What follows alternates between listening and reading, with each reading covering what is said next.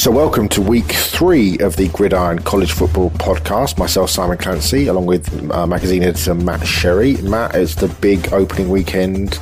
The kind of, you know, we've had an opening weekend. We had a, uh, more games, but this is kind of the really felt like college football kicked off this weekend. We uh, we had all sorts of games, some fascinating upsets. Uh, we'll get to involving Tennessee, the big game last night on ESPN with with Auburn and Oregon, the the, the late drama there exciting game tonight or exciting games tonight. Certainly Notre Dame get their campaign underway with Ian Book at quarterback and and um, and then later on Jalen Hurts in his first game for Oklahoma against D'Eriq King's Houston, which should be a fascinating game.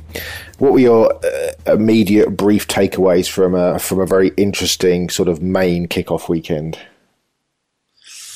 Um, that Justin Herbert must be waking up this morning thinking I should be in an NFL training camp right now because you know, it, it's really difficult to see a road back for Oregon that justifies the decision for, for him now after the loss to Auburn. Um, and, you know, the worry I have now for Justin Herbert a little bit is similar to reference Matt Barkley, I think, in the last show, which is you kind of turn down the chance to be a top five pick in the draft and then you have a, a not so great season and, and, and everything changes. I mean, I was really, really disappointed with Herbert yesterday in the game last night. I mean, it was for, for me.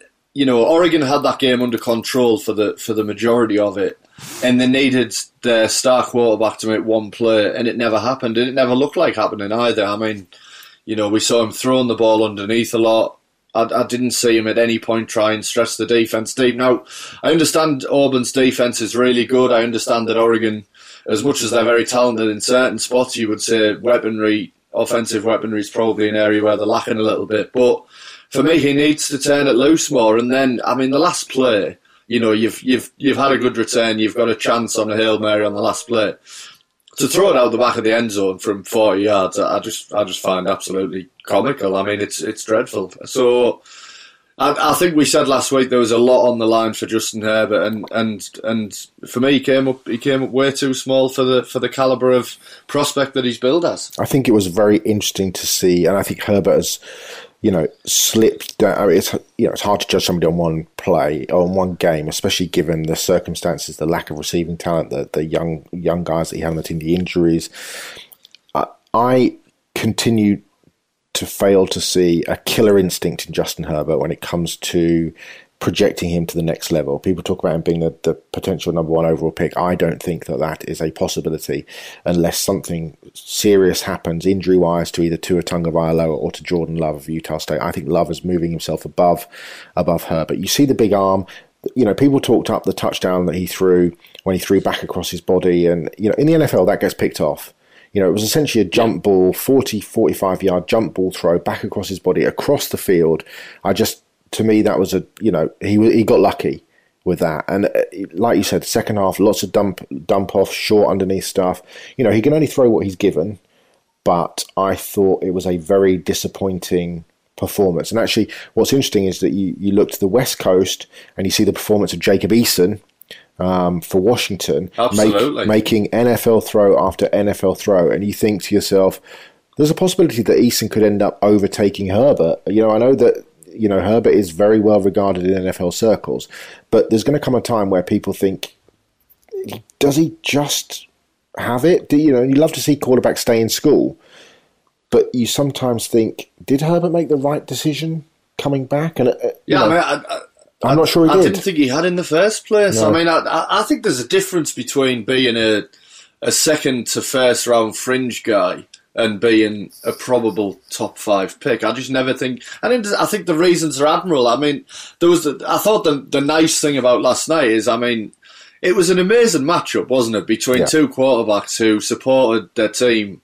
the the team who they were quarterbacking from being like three year old. There was a great photo shown of the pair of them in in jerseys at, at three respectively. But I mean, it's troubling. You know, Bo Nix struggled in the first half. That was a big spot for him, a really tough spot as well because. You know, you, you're going behind a, a not great Auburn offensive line against a very good Oregon defense.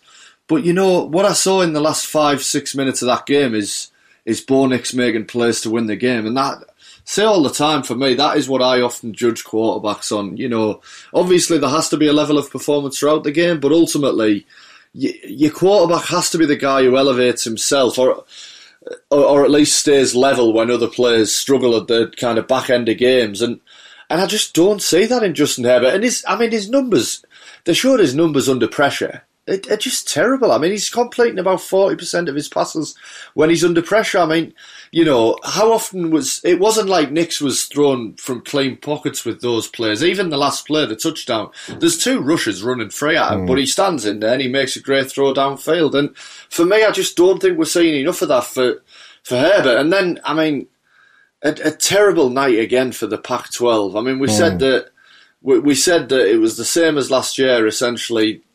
You know, the season on the line for the conference in week one, and and for for Oregon to be so in control of that game throughout it. I mean, did Auburn lead at any point other than with six seconds I, I to go? I'm not don't sure believe so. Did. Don't believe so. Yeah, so I mean, that's a that's a tough night for the whole conference, but a, a particularly tough night for the kid because you know it was a it was a brave decision in many ways and and, and an, an admirable one in some ways as well, but. I just, just don't, don't, see it, especially, especially in this quarterback, quarterback class as well. That's the other thing. You mentioned Jacob Eason, you know, you've got Tua, you've got Jordan Love, you've got you've got KJ Costello, you've got Kellen Mond who played very well for Texas A&M, made some really good throws. You know, you've got um, Jake uh, Fromm as well. Yeah, Jake Fromm know. obviously, who was was functional last night for Georgia, didn't need to do anything, you know. And then there's a kind of a, a raft of sort of second street. You know, Steven Montez of Colorado, does he get his game together? There's all sorts of players that, that are kind of loitering around. The Collin Hill of um, Colorado State, the, the, there's talent there. And I think it could, you know, uh, Herbert needed to step up last night, and uh, and I just didn't see it from him. I just didn't see it. And you talk no, about you talk about, you talk about the Pac-12. Flip it. You look at the Mountain West. If you're talking for about a sort of biggest sort of mover shaker conference, Mountain West went nine and three yesterday on opening day. You know, you look at uh, especially uh, you know losing TCU, uh, Utah departing, Boise State obviously not where it was, but you know Boise's comeback victory against uh, against Florida State, which was an absolute disaster for the Seminoles. But you know you had Hawaii's upset uh, uh of Arizona, then Nevada that, that incredible rally to beat Purdue. Um, and the, and, the, and Boise, as I said, with with that freshman quarterback Hank Bachmeier coming in and engineering this incredible comeback, 407 yards, looking like probably the best quarterback the school's had since I don't know Kellen Moore maybe, um, and then Wyoming picking up after a 14 0 start down to Missouri, coming back and, and winning 37-31 in Kelly Bryant's first game for Missouri. So uh, you know a really good performance. And, that's from, a that's a that's a Missouri.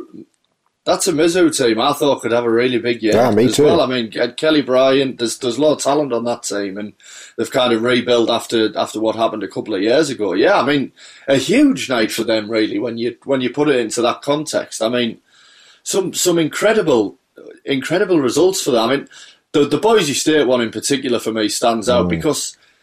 I mean, you mentioned the best quarterback since Moore, and, and that's a possibility. But they've always had good quarterbacks, haven't the Boise State? They yeah. just churn them out year in, year out. I mean, that was the, the, the question mark lingering over the program entering that game, and then and then we see that performance. I mean, it was you know astonishing to see that you know because I messaged you on WhatsApp at, when when Florida State were up twenty four six. You know, to blow an 18 point lead at home after all the talk in the off season, the the rejuvenated offensive system, you know, Kendall Briles doing a, a phenomenal job. Um, FSU had 31 points on the board with four minutes left in the first half. You know, scoring plays of 75, 58, 38 yards. But when those big plays stopped coming, Matt, there was they had nothing. They were 0 for 4 on third yeah, downs I mean, in the first the, the, half, and they were terrible in the second half. It was just a succession of three and outs, though, wasn't it? It wasn't like, it, you know, it wasn't like they got the ball moving and then there was just a great play by the defense. They just kept going three and out. It was either the boom plays in the first half or just complete bust. And I, I, I point a lot, a lot towards coaching again. I mean, we've been critical of Willie Taggart, but I don't think either of us have ever been convinced by him. And, and I mean, I've seen nothing. Again, I mean, Boise State, Florida State. You, it was meant to be a night game. You've had to play them in the middle of the afternoon. You have had all of camp in that sticky Florida heat. Boise State haven't. Boise State had to humidify their indoor facility try, to try and get ready for it. I watched the last quarter of that game, and there was only one team who Yeah. looked functional on the field in terms of their conditioning, and it wasn't Florida State. Now that to me is just a huge Yeah. black mark against the whole program. 49 second half yards, four first downs, and they were one of nine on third down conversions in the um, in the second half. I mean, that is a uh, that is a damning indictment. But unfortunately, you know, the 17 million dollar buyout for Willie Taggart means that it's just not going to happen. He's not, you know, they they're not going to be able to unless there is a, a kind of an incredible amount of money that gets poured into the to, to the school, they are not going to be able to afford to buy out Taggart and his coaches and then bring in a new set of coaching staff. So you've got to make the best of the best of what you've got. Flip that to Tennessee. You thought Florida State was bad. I mean, Tennessee. We talked up Tennessee in the in our preseason preview about you know things are beginning to change on Rocky Top. We mentioned a, a number of players. Um, this was one of the most astonishing things that a 38-30 loss to Georgia to Georgia State. I mean, it is rock bottom. Who were two for, and eight last for year. Rocky Top. I, astonishing, two and ten they were last season. Two and ten, sorry. Picked yeah. to finish last in the Sun Belt. I mean, they are one of the worst teams, or certainly valued as one of the worst teams in, in the FBS subdivision. One of the worst sort of. If you had them at 125th to 130th, I think that's pretty much be would be where you were. Um, would be right where they would be, and yet they march into Neyland Stadium, and they turn over the Volunteers. It was astonishing. It was I absolutely mean, astonishing. this is, I, I can't immediately think of a worse loss. no, you I can't this either. is this is like Michigan Appalachian State level of, I think this is. and, and even I think even then, I think it's a lot worse because at least Appalachian State were good within the realm of their their own level of competition. I mean, it's just astonishing. I mean, Pat Forde of, uh, I- I- of Yahoo said that it was the worst defeat in the history of, of Tennessee sport in terms of t- University of Tennessee sport, and you'd struggle to find a, a, a bigger defeat because it it was absolutely atrocious. I mean, the Volunteers just looked they looked lethargic, they looked demoralised defensively, especially when the crowd started to get on top of them, and they just looked soft. I mean, there's the the first loss to a non-power five opponent since 2008. I mean, if you're a volunteer fan this morning, or if you're the, the, the athletic director at, at, at Tennessee, you have got to be you have got to be seriously concerned about what's coming next. Especially when I mean it's Fulmer, isn't it? Who's the athletic Yeah, director now? of So, course. You know, he he was the coach for all those great No years. Jeremy experience, yeah. his guy. But I mean, you look back at the coaching situation with how Pruitt got the job. You know, you it was the most farcical coaching hiring process I've ever seen. They could have had Mike Leach. They could have had Greg Schiano. I mean, who at least has shown an ability to lead a college program and. And uh, Pruitt is the the thing with Pruitt as well is he's he's he's been such an arrogant guy that this this uh, it's almost difficult to have too much sympathy for him because they, they're just I mean you can't lose to Georgia State, can you? It's No. incredible. I mean, it's absolutely insane, and and you hate to write off seasons before they've begun, but th- this season now is going to be. They could win the rest of their games, which they're not going to do, and No. you would still be remembering the season for this loss because it is it is so mind blowing, isn't it? I mean, the, the the SEC East has one less team that can compete to win it today, and and, and that's the damning indictment of Tennessee after one one week of the season. Let, let let's flip it to some successes, and let's start with let's start with the return of the Mack Mack Brown. Six years since he coached, sixty eight years old. His hiring at North Carolina was greeted with a, a deal of uh, skepticism. I think it's it's safe to say nobody's going to out recruit Mack Brown, and I pretty much, you know, I can throw Nick Saban into that. Brown is the king of the living room when it comes to recruiting. He brought in a great class, including Sam Howell, the, the true freshman quarterback, who delivered with those two touchdown who he drives.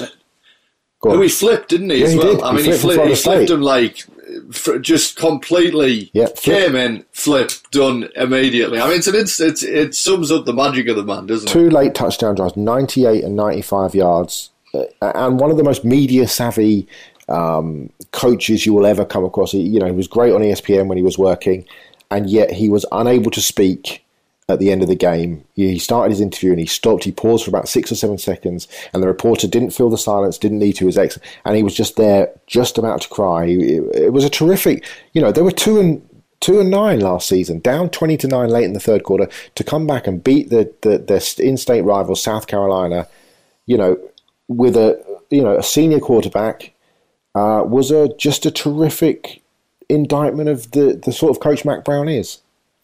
Yeah, and and and South Carolina are another team with Missouri who I thought if I was looking at the SEC and trying to pick out teams who people aren't really talking as much about, but I think could have really good seasons. Those were the two for me, I think. So, yeah, I mean, it's just a great. It, it, I mean, I, I'm I'm really I find it like when I first got into college football, Mack Brown was at Texas, and then you had Les Miles, and it's it's hilarious to have both of those guys back, and and and I, I, think the story of him going back to the to the Tar Heels as well is it's just a nice story, isn't it? Like it's something yeah. that you don't, I guess, often see. So yeah, I mean, there were a lot of examples as to why you miss college football in this week. I mean, I watched an amazing game between Iowa State and um, and Northern Iowa. Yeah. I mean, and Iowa Iowa State snuck that 29-26 and you know, that's a team we, we were talking, could they be the team mm. to to break into the mix to try and unseat Texas or Oklahoma. Well, they could have had a disastrous day themselves, but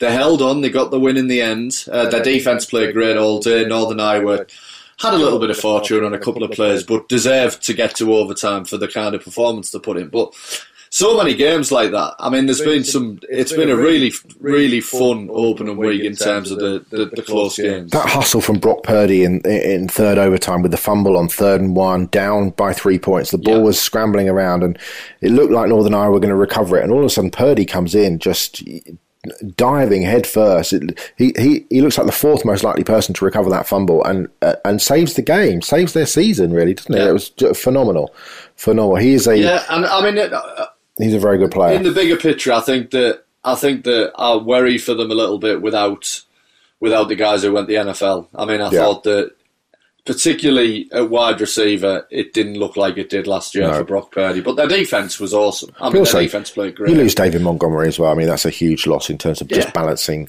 I mean, he's balancing that offense. He's going to be starting Thursday night, isn't he? Yeah, he is. I mean, that's he's, absolutely. He's gone in and, and we shall be there and flown through camp. We, will be there, mate. That's why we're recording That's this. That's why we're recording now. Um, you mentioned Les Miles there. Uh, the hat was back on the sideline. We we talked about it in in the new edition of Gridiron magazine, which you can which you can get now. You can order now. You can pick up from your newsagents. Um, and there is a section in, in College Campus about the, the, the, 10 things that we're looking out for in the early part of the season, one of which was the return of the hat, uh, a coach that you and I are both very, very fond of. And Kansas, it was only Indiana State, but it it, it, was still a win for a for, for a Jayhawk team who haven't had many of those over the last few seasons. And w- what was fascinating about what was fascinating about the win was the, the, the, very first play of the Les Miles era was a 31 yard fullback run out of the I formation, which was typical Les. But then they essentially creamed off the game at the end with a sort of reverse flea flicker, wide receiver throw, yeah. two point conversion, which is absolutely Les Miles to a T. It was just a beautiful sort of uh, cherry on top of the uh, uh, uh, of the victory pie for Kansas. But but great to see the hat back on the sideline. Amazing. That play sums it up. I'm glad you were the one who had to describe exactly what it was. Um, but yeah, I mean, just awesome. Like he's just.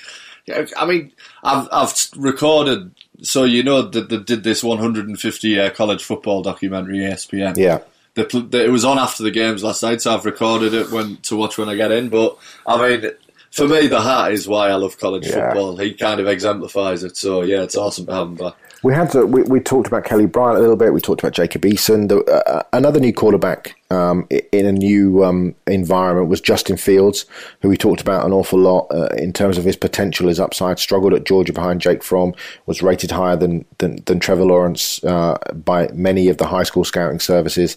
Um, he came in five touchdowns, four in the first quarter for Ohio State. Uh, you mentioned on uh, on our WhatsApp conversation that you could have thrown the touchdown passes that he threw. I, have obviously and you've seen me throw. I've seen you throw the ball. That's probably not very likely, uh, but the less said about that, the better. But um, uh, encouraging start for Field. Certainly, it's good to get good to get the opening game under his belt. It's good to sort of banish some of the memories of what happened in the back, especially that the, the fake punt at the end of the the SEC championship game, which you know wasn't really his fault because it was such a terrible call, but obviously he was involved in. It was uh, just good for him to, to, to blow away the cobwebs because it's been a long time since he's taken a, a meaningful snap. Yeah, absolutely, and for me, uh, you know, everything has got the asterisk that FAU on defence were, were atrocious. I mean, genuinely, it was like they had five men on the field at times. But the, the flip side of that is it, it kind of illustrated to me why it was such a good move for him to go to Ohio State because he gets lost in the Lincoln Riley love, but I think Day is as good as anybody in in maybe football generally at scheming offensively and getting guys open. And I've been on the the wrong end of it as a Michigan fan several times. But you know, there's some coaches. It's a bit like when you watch Josh McDaniels at the Patriots, and and I get and I watch that closely. Obviously, there's some coaches who are just so good at getting guys open, and and, and that was evident in this game. And and Fields now, you know. It's a major program. He's the face of it now as well. It's just, it's such a different situation to what he was in in Georgia, and really, I mean, massively exciting for him and for, for Ohio State fans. Uh, the top two teams in the nation, the, the two teams that battled it out for the national championship last year, Alabama and Clemson, both rolled to relatively comfortable victories. I think Tua probably looked a little bit better than Trevor Lawrence, who threw a couple of interceptions. Uh, and I, am sure that um, no Clemson fan wanted to see Trevor Lawrence sprinting 60 yards to, to try and knock a defensive back out of the goal line to, to, to save a touchdown with one of his interceptions. But you know, they did enough, didn't they? Alabama rolling past Duke 42 3. One thing that I noticed with Bama is that just looking at the numbers, only averaged 3.5 yards per carry, which is. Uh, a little bit concerning, I would say, to start the season because you think that once you know Tua ran up the big numbers, 300 yards passing, but you, would have thought once Tua came out of the game, you know, especially with Najee Harris there, they would have started to establish the run. I, I know Jonah Williams has gone and there's been some movement on that offensive line, but nevertheless, it, that was just an interesting thing to kind of keep in mind just moving forwards as the season goes along. Yeah, and it's interesting because you know they obviously lost. They obviously lost by such a big number, but actually, you have to give some credit to, to Duke and David Cutcliffe because I, I mean, you know, there's such a disparity between quality of the players on the field, but actually, Duke give Alabama problems at the start of the game. They were stunting a lot up front, and that contributed to what you what you're talking about. So yeah, I think it is a concern because you know, I mean, it's well, who knows? Because they've got their wide receiver talent is better than anything I've ever seen in mm. college football. I mean, so it, it is a slightly tricky one because maybe they, they won't need a running game. But in your head, you think of Alabama as that team who just are going to run the ball at you and and make you stop it, and you're not going to be able to do it. So yeah, I would say it was a concern. I have got a slight concern about Trevor Lawrence, which is I and and you look back at the national championship game as well. I mean, I obviously am in love with the arm talent.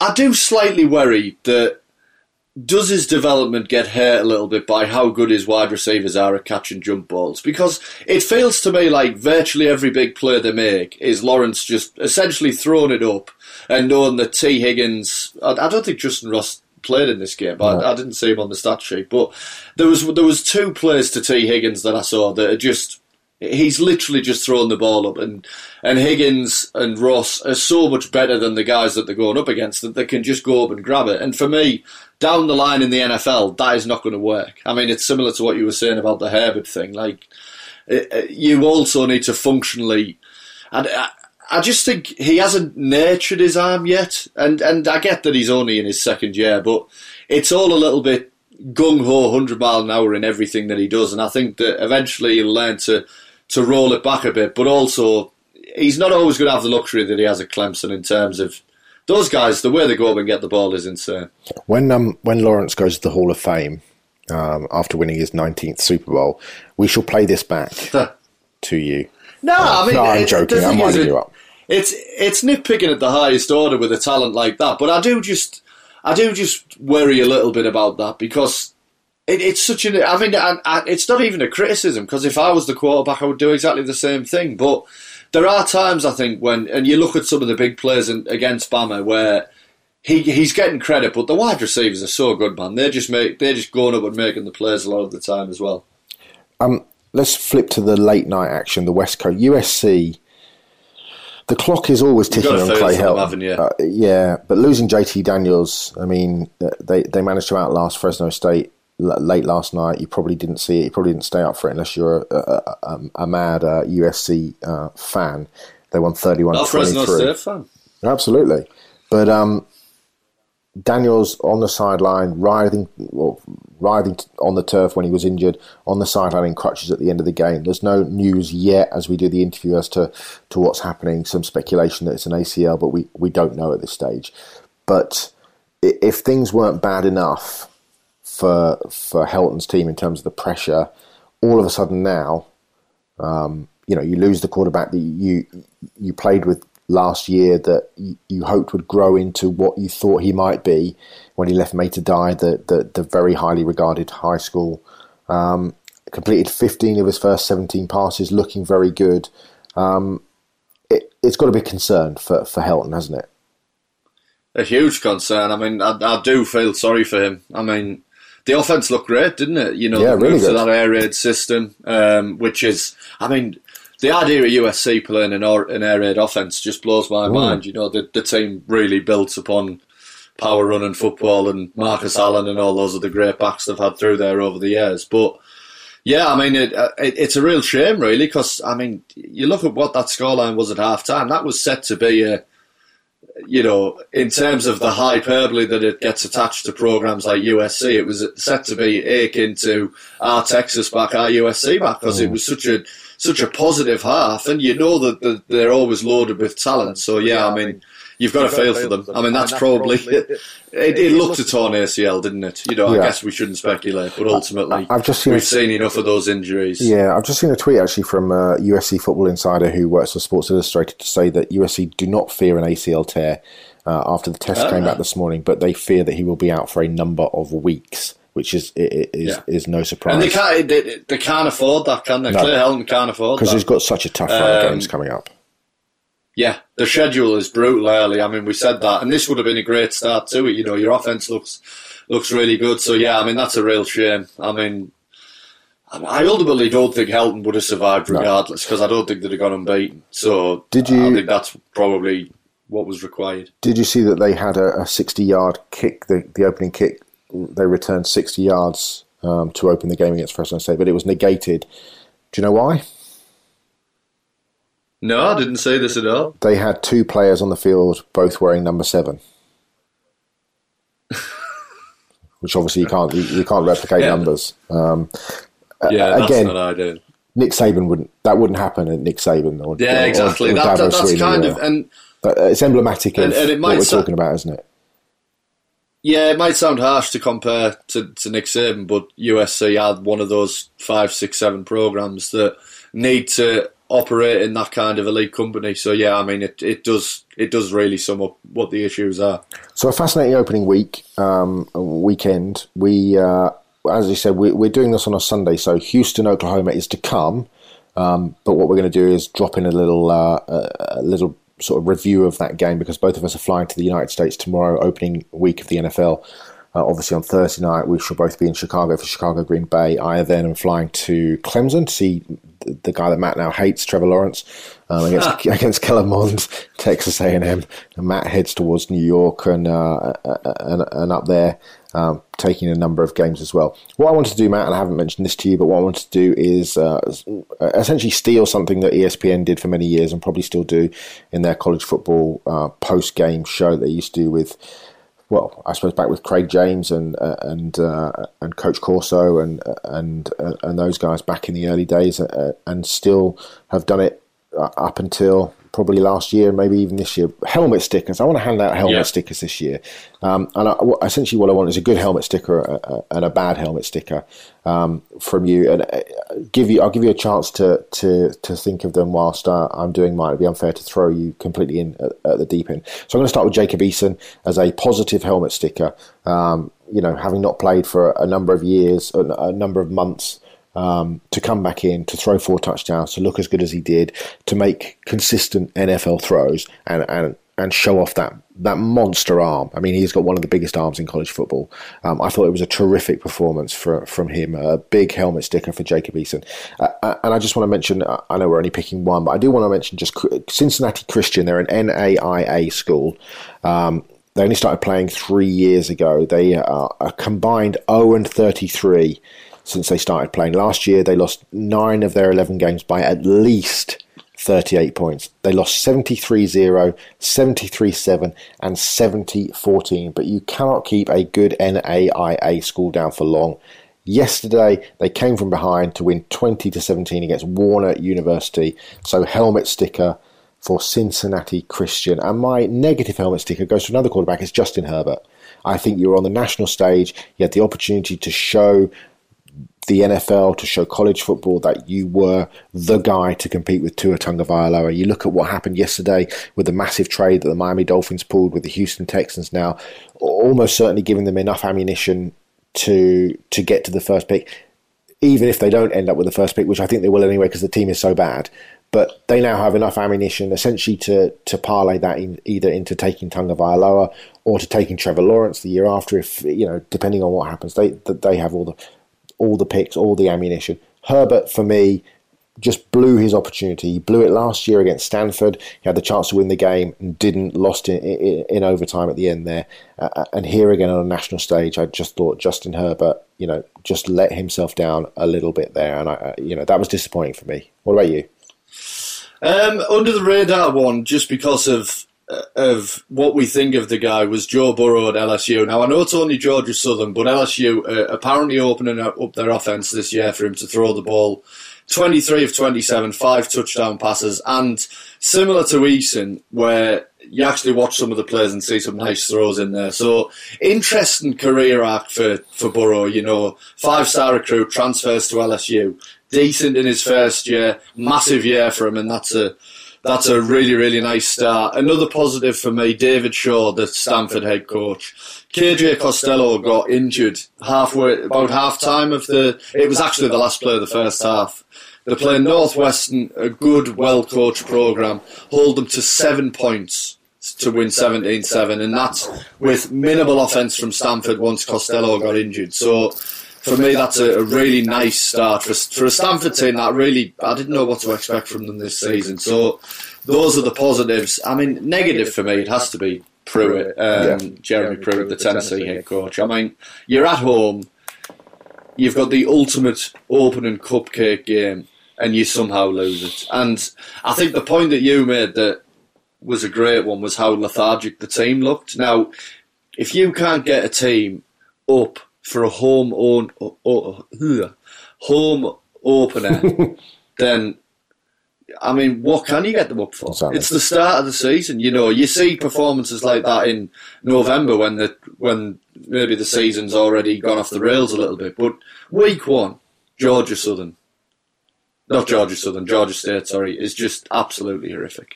It's just astonishing absolutely astonishing. I, right. I, I, still can't get over it. No. It is just madness. Imagine being a imagine waking up in um, imagine waking up in, in Tennessee this morning. That's um, that was a big issue, isn't it? Big a, a, bit of a bit of love for Bo Nix too as well. Yes. I just love this. I love the story. I mean, first ever game you you know he took over in favourable field position, but you've got to drive your team down the team for a, absolutely down the field to do it. But also a, a bit of love for Gus Malzahn because they got into field goal range and they could have kicked a field goal, but gave us the great play with the and still went for the touchdown. So yeah, good good bit of love all around for the for the Auburn hierarchy.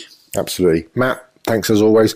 I will see you in Chicago this week. Uh, very much looking forward to that. Uh, I will be, as I said, in Clemson uh, the weekend, getting uh, another look at Trevor Lawrence up close and personal, as we did when we were in college, when he was in high school. Matt and I were in, uh, went to Cartersville to watch him play, which was uh, a, a, fantastic uh, couple of days that we spent there. and we shall see you with the college podcast next week. Don't forget to download it, leave us a review because those things always help. Don't forget to pick up Gridiron magazine. Um, you can get from all your favorite bookshop, uh, all your favorite um, uh, bookshops. News agents. News agents is the word I'm looking for. News agents and some rubbish ones too. You can also order it online, um, and you will find it there every month, packed full of interesting and informative articles. Thank you for listening, and we shall see you next week. And they think it's all over. It's not yet. I'm back for a little review of the weekend's action. One of the worst things I've ever done. Yeah, it's Matthew Sherry here. Sai isn't with me at the moment in Chicago. He's he's milling around sightseeing, but the, the truly committed member of this dynamic duo is back with you just to look back at the uh, at the other two games of, of the week. The big news, I guess, is is out of Oklahoma, where You know, three Heisman Trophy winners in a row right now looks favourite to happen after Jalen Hurts' incredible debut for the Sooners against the University of Houston. Hurts, for those who didn't see it, 20 of 23 completions, 332 yards, three touchdowns. On the ground, 16 carries, 176 yards, another three touchdowns. That's right, he racked up over 500 yards of offense and six touchdowns on his Sooners debut. Just an incredible performance from Jalen Hurts. I think for me, though, the big takeaway for Oklahoma in this game is the the very decent job their new defense did against um, against the Cougars and, and D'Eriq King, the, the outstanding Houston quarterback. He had a decent day, 14 of 27, two TDs, 167 yards, another 103 on the ground and a touchdown. But, you know, Oklahoma last year, 31 points against that kind of offense. That's better than what we've seen in recent years, and I think there's some real building blocks there for for for down the line. In the other game, you know, I think a little bit of praise for Louisville head coach Scott Satterfield, who's come from um, Appalachian State. Really nice opening game for Louisville. They, they, did lose to Notre Dame, but that was a competitive game throughout against a playoff team from last year. So, you know, I think I think good signs for them because they were an absolute shambles at the end of the Bobby Petrino era. Um, Notre Dame, they've they've started well. They've got they've got a they've got a win, and, and Ian Book look look decent again, but you just feel based on kind of struggling their way through that game at times that maybe this isn't going to quite be the season it, it was last year for them. As we alluded to in the pod, an epic, epic week of college football coming up. Unfortunately, we don't have the individual previews of the games because we're out in Chicago doing all kinds this week.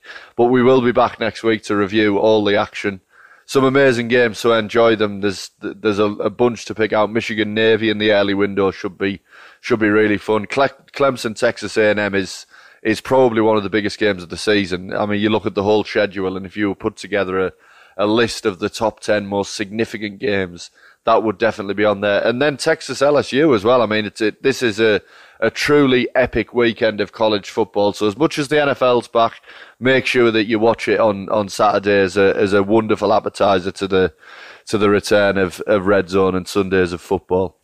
It's been great. We'll be back next week. Thanks. Four days like no other. A festival like no other. For a bookmaker like no other. Betfred Get up to £40 in free bets when you sign up using promo code CHELT40 and stake £10 on any Cheltenham race. Betfred, at the heart of Cheltenham.